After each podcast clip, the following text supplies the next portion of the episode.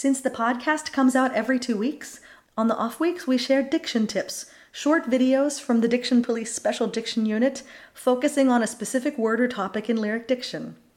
For more diction tips, check out our YouTube channel. You can find the link at www.dictionpolice.com. You can also follow the Diction Police on Facebook or Twitter at Diction Police. When we're in German classes, we do learn our numbers, obviously. And we, the first thing we learn is 1, 2, 3, 4. And we know that 4 is a closed, long, lowercase i, right? Vier, genau.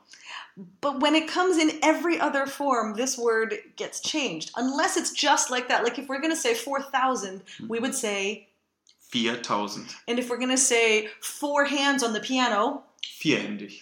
But if, once we get over the number 10, in, for 14 we get, 14.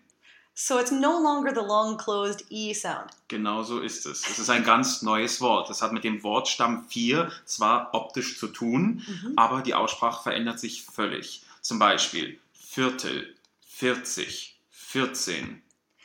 And we do get this in one of my favorite little songs, Das Veilchen, the little Mhm. Mozart song, because he wants to be the most beautiful flower for a little quarter of an hour long. And we have to say, Ein Viertelstündchen lang. so we can't say ein Viertelstündchen lang. Das wäre falsch. Es gibt, wie wir kennengelernt haben in Deutschland, auch Teile, wo man wirklich Viertel sagt. Aber da wir beim Gesang uns an, am Hochdeutschen orientieren, muss man hier ganz korrekt wirklich sagen, ein Viertelstündchen lang.